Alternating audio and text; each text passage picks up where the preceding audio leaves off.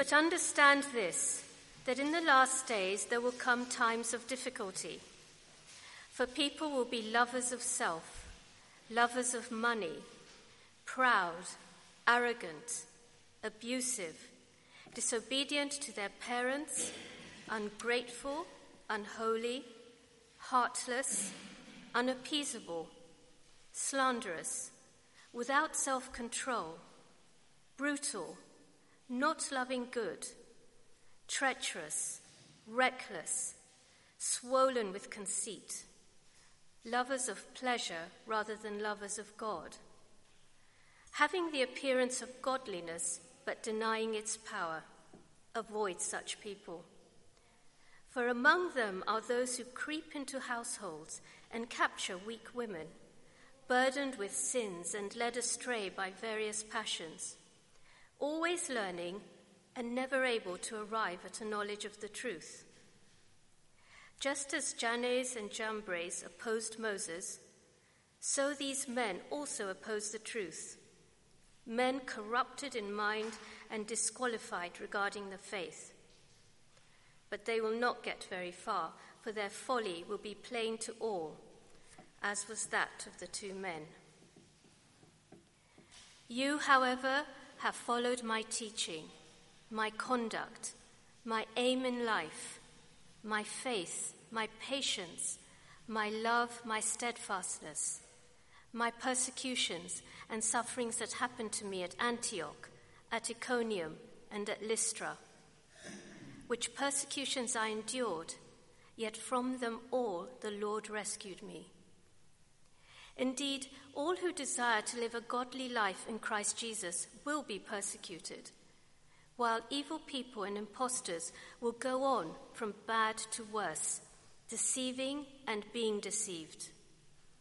But as for you, continue in what you have learned and firmly believed, knowing from whom you learnt it, and how from childhood you have been acquainted with the sacred writings which are able to make you wise for salvation through faith in Christ Jesus.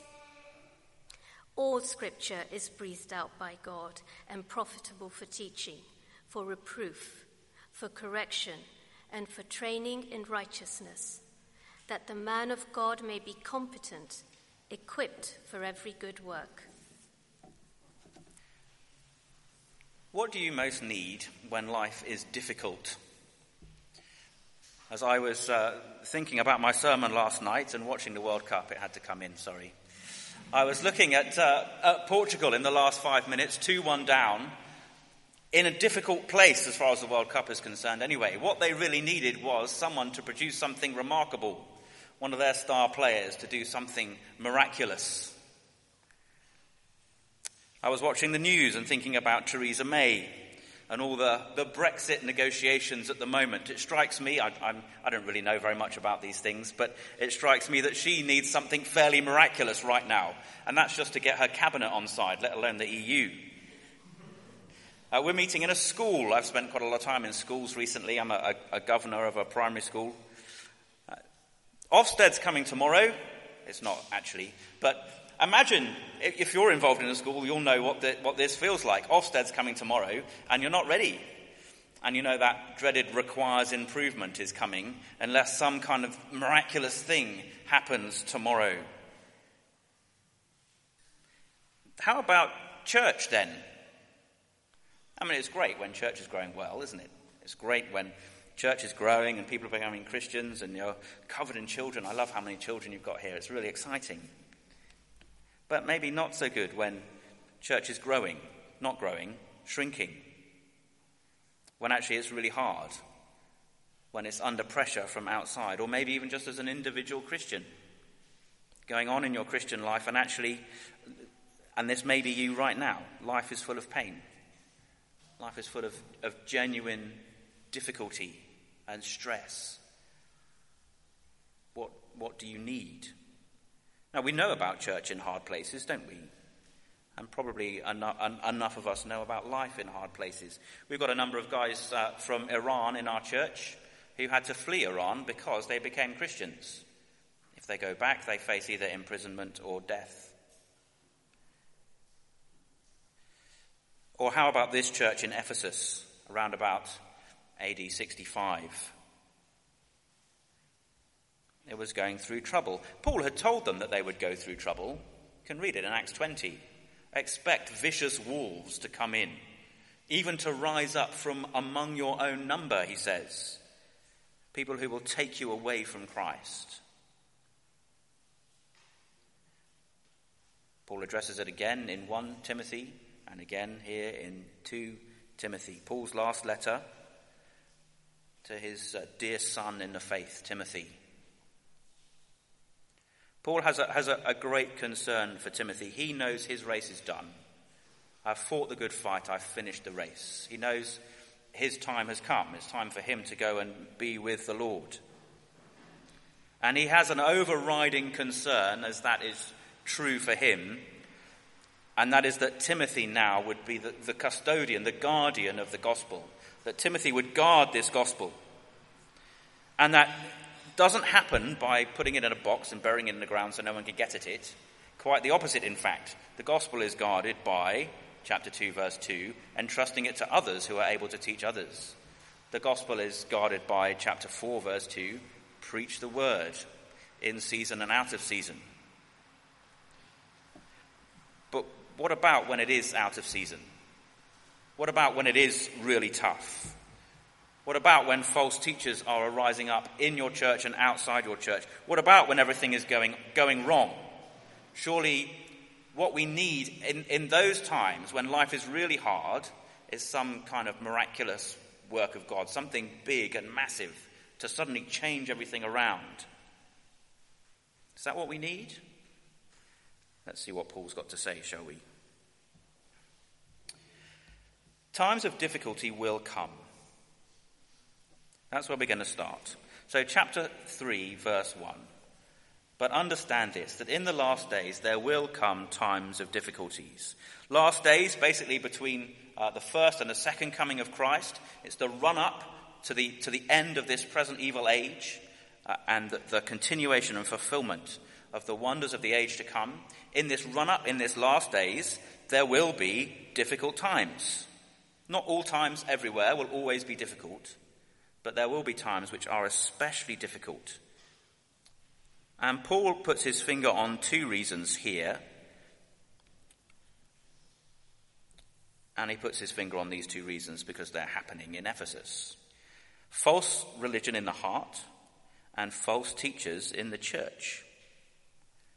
That list from verse 2 down to verse 5 is, is quite a list, isn't it? This is what people will be like lovers of self, lovers of money, proud, arrogant, abusive, disobedient to their parents, ungrateful, unholy, heartless, unappeasable, slanderous, without self control, brutal, not loving good, treacherous, reckless, swollen with conceit, lovers of pleasure rather than lovers of God. What a list! I don't think Paul is meaning to say that everybody in a society will have all of those issues, but all of those issues will be present everywhere in society. But here's, here's the killer at the end having the, the appearance of godliness but denying its power. How, how on earth can all of those things go on with the appearance of godliness? Well, it's like a piece of fruit that looks good on the outside and has gone rotten in the middle. Looks great in the fruit bowl, but as soon as you pick it up, you know something's wrong.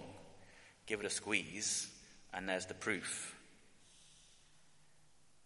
Here are things that are going wrong within the church. People who are able to put on a veneer of godliness or a mask of godliness, but just straight underneath the surface, there's all kinds of ungodliness. And they are de- denying the power of the gospel to change the heart by the, the mask that they're wearing. They've connected themselves to church without connecting themselves to Christ. And so the, the power there is in the cross to save and to sanctify is denied by this veneer of godliness. And it's so dangerous and damaging in a church. I've seen churches pretty much destroyed by this kind of thing, where uh, love of self or love of power or pride or whatever it is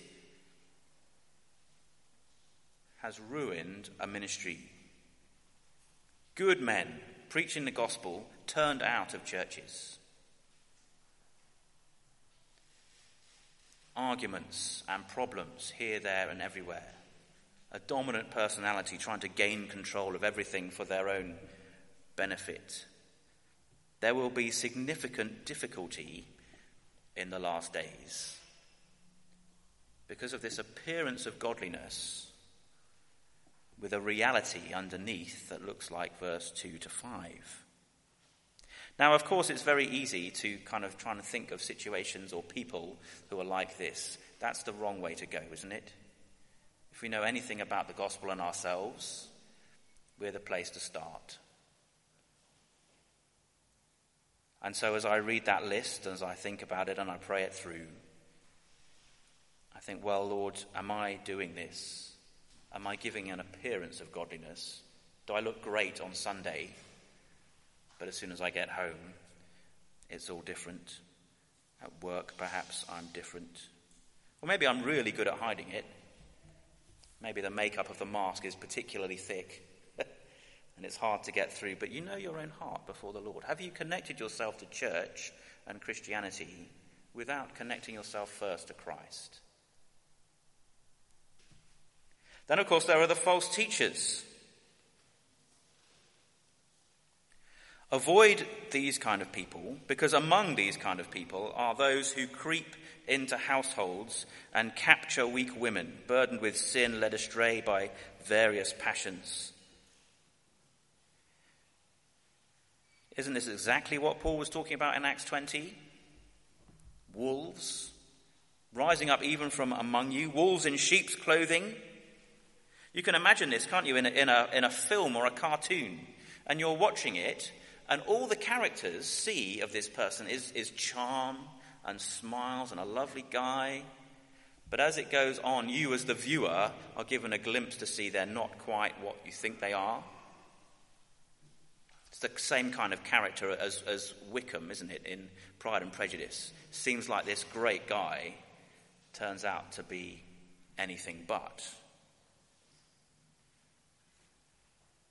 In fact, these people are evil impostors and they know what they're doing. They know what they're doing.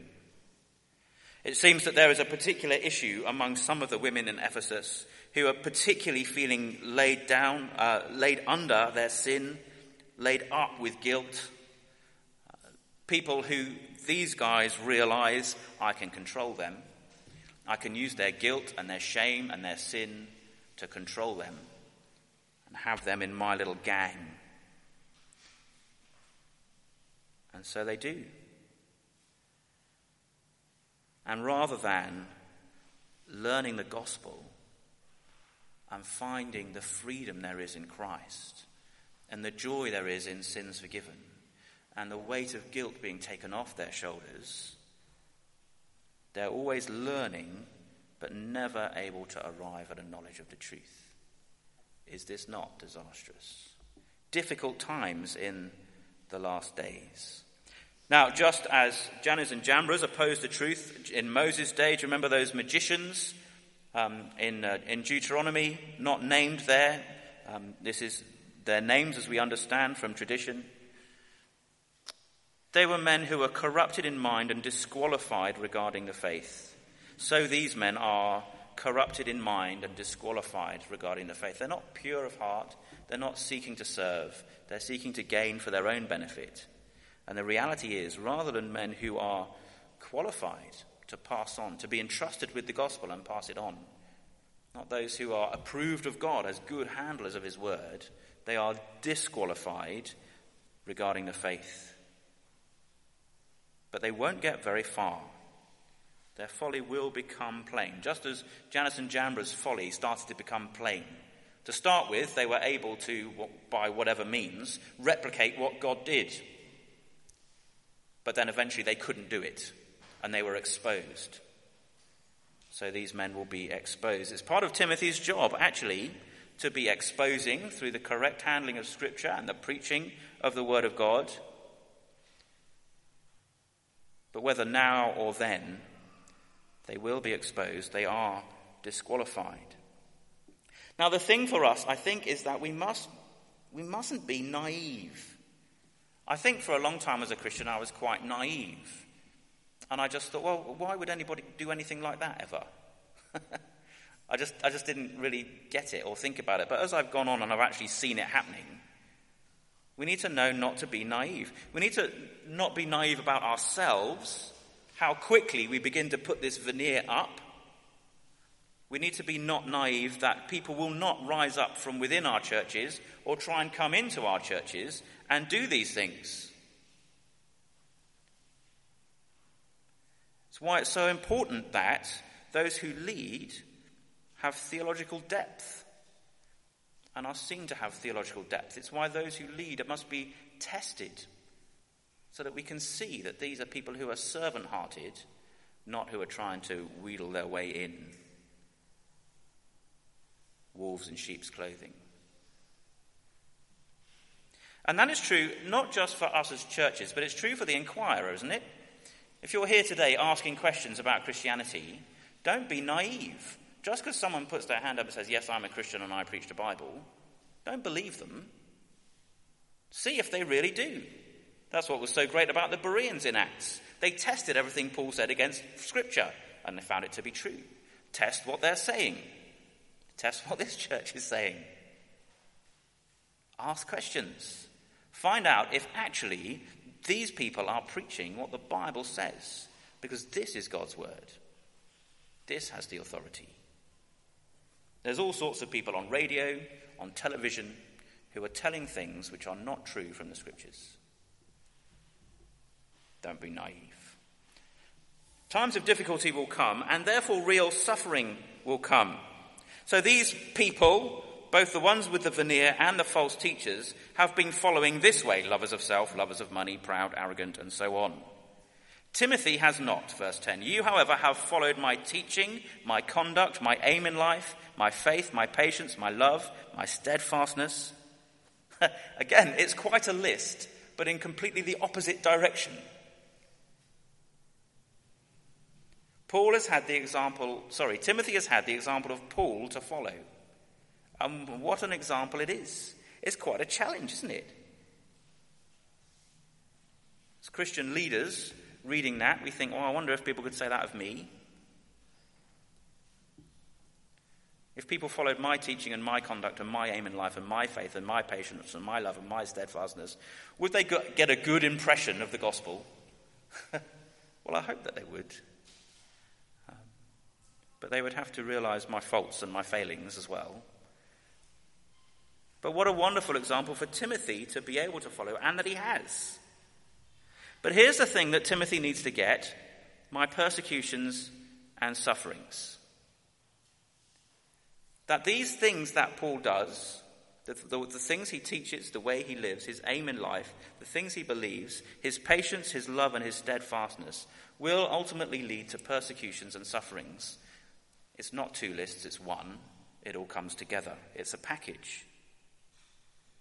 In fact, following Paul's life helps us to see that what he says in verse 12 is it is true. Indeed, all those, all who desire to live a godly life in Christ Jesus will be persecuted. He cites Antioch, Iconium, and Lystra. You can go and read it in Acts 13 and 14. Pisidian Antioch, Iconium, and Lystra. He ends up in Lystra, just spoilers if you haven't read it, with Jews from Antioch and Iconium chasing him there, stirring up a rabble, and stoning him to death. Well, they think death. They think he's dead and they drag him out of the city. The church gathers round and prays for him, and he is able to get up and continue.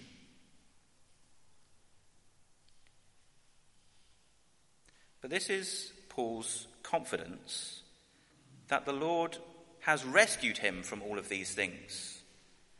Can look in again in chapter 4, verse 18. The Lord will rescue me from every evil deed and bring me safely into his heavenly kingdom. I don't think here he means that the Lord stopped all the stones. He didn't. I don't even think that, that he's most concerned about the fact that he was still alive after the stoning. You know, in a sense, it's not much of a rescue, is it? Being stoned within, a, within half an inch of your life. No, the rescue is that the Lord has held on to him and will still take him to his heavenly kingdom. That despite the difficulty and the pain and the struggle, his eternal future is safe in the Lord's hands.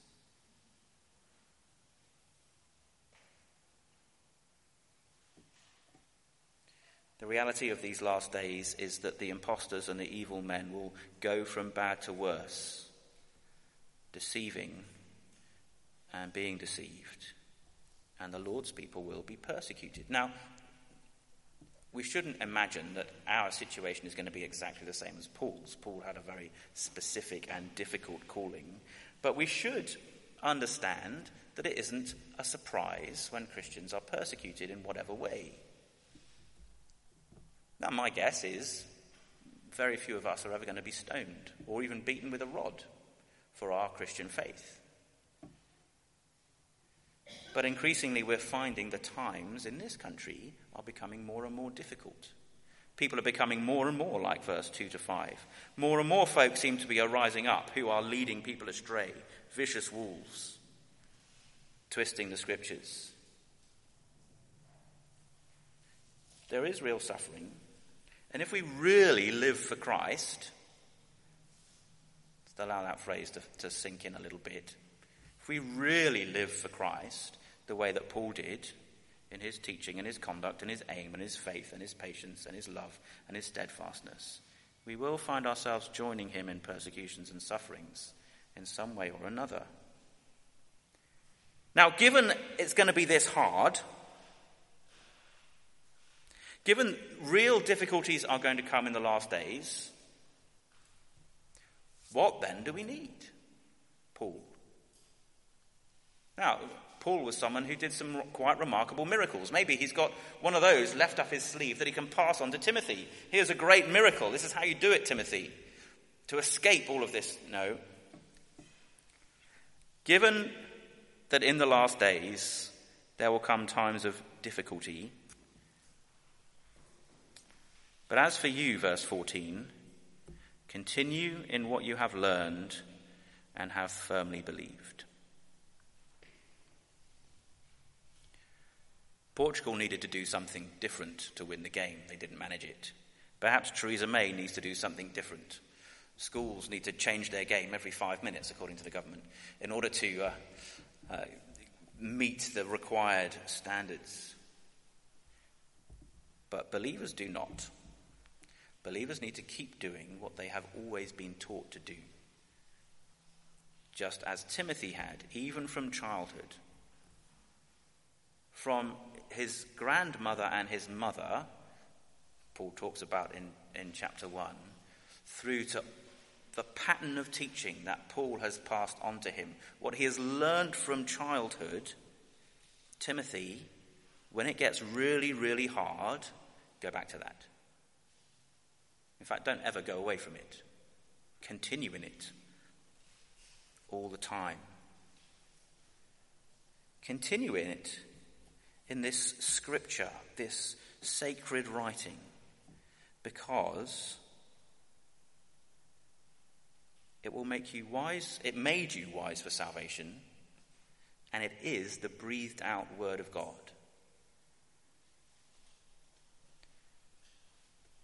These sacred writings, which are able to make you wise for salvation through faith in Christ Jesus. That's the starting point, isn't it? If you are here asking questions, wanting to know more, well, the place to go is the scriptures. That's what Timothy was taught. In fact, the Old Testament when he was young, and in its fulfillment in Christ as he meets Paul. It is in the scriptures you will find out what God has done and the wonders of salvation. Paul summarizes it, doesn't he, at the beginning in chapter 1, verse 9. God who saved us and called us to a holy calling, not because of our works, but because of his own purpose and grace which he gave us in Christ Jesus before the ages begun. began, sorry, which has now been manifest through the appearing of our Saviour Christ Jesus, who abolished death and brought life and immortality to light through the gospel. You want to know how death can be abolished and life and immortality can be a reality for you? Go to the scriptures. They're able to make you wise for salvation, that is, wise to know and understand. It's not about your works, it's about faith in the one who has worked for you, the Lord Jesus. And the scripture is, is so remarkable because it has been breathed out by God. All scripture is breathed out by God and profitable for teaching, for reproof, for, for correction, for training in righteousness, that the man of God may be competent, equipped for every good work. Breathed out by God. Do you remember that every time you pick up your Bible? Do you remember that every time you don't pick up your Bible? Maybe that's the time really to remember it. Think, oh, I haven't got time today. Really? I can say that because I do it. Really? I have to say that to myself. Really? You haven't got time to pick up the breathed out word of God. That email is more important. Something has gone wrong in our heads when we're thinking like that, hasn't it? Continue, not in your email inbox.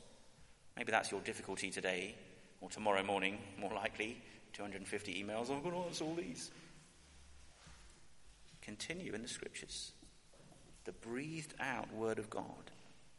Now, for the man of God, that's a, a theological title for the pastor, um, straight out of the Old Testament. This is very, very significant. Because through the scriptures you are made competent or even complete. You could translate that as equipped for every good work. Anything that a pastor is to do, he is equipped for by the scriptures. Answering emails included. Anything that a pastor needs to do, that God would have him do, he is equipped for by the scriptures. I, I hope pastors here are convinced of that. Now, there are plenty of other things pastors don't need to do that they end up doing, that's reality. But the things we really need to do, particularly things like teaching, reproof, correction, training in righteousness, the scriptures makes us competent for, equips us for. So, pastors, you need the scriptures. You need to be in the scriptures. If you're finding your time taking you away from the scriptures, something is going horribly wrong. Churches, you need your pastors in the scriptures. If what's going on in church is taking your pastor away from the scriptures, church, you're doing yourselves a disservice, let alone your pastor. What you need from your pastor is for him to be teaching and reproving and correcting and training you in righteousness from the scriptures. How else are we going to cope when times are difficult? The great pressure when times are difficult is that we turn across to sin. And that would be a disaster. But if our pastor is continuing in the scriptures, then maybe there's hope that we can too, as they teach us and train us and help us, as they equip us as through this word we are built into maturity in Christ. The inquirer, the person asking questions, well, you need to take this on board as well. This word is God's word breathed out. As Paul says elsewhere, the gospel is the power of God for salvation. You want to know this salvation, you want to understand it, you want to have it revealed to you? Well, it must be the scriptures to which you go and even to those who are set aside to spend their time in the scriptures on your behalf. Go to them.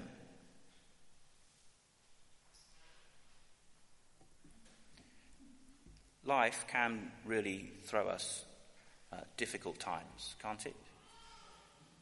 Now, mercifully, so far in this country, um, in recent history, churches have not faced en masse these difficult times individually as Christians, we do still face enormously difficult times. But the answer for us is not to Go looking for the miracle. Pray for it. God does remarkable things still. But the first thing is to continue in what we have learned and believed about the Lord Jesus Christ. The moment we start wandering away from Him, bad things happen. And He will keep us. Just as Paul was confident, so Timothy can be confident, so we can be confident. That as we hold on to Him in His Word, He will hold on to us so much more tightly.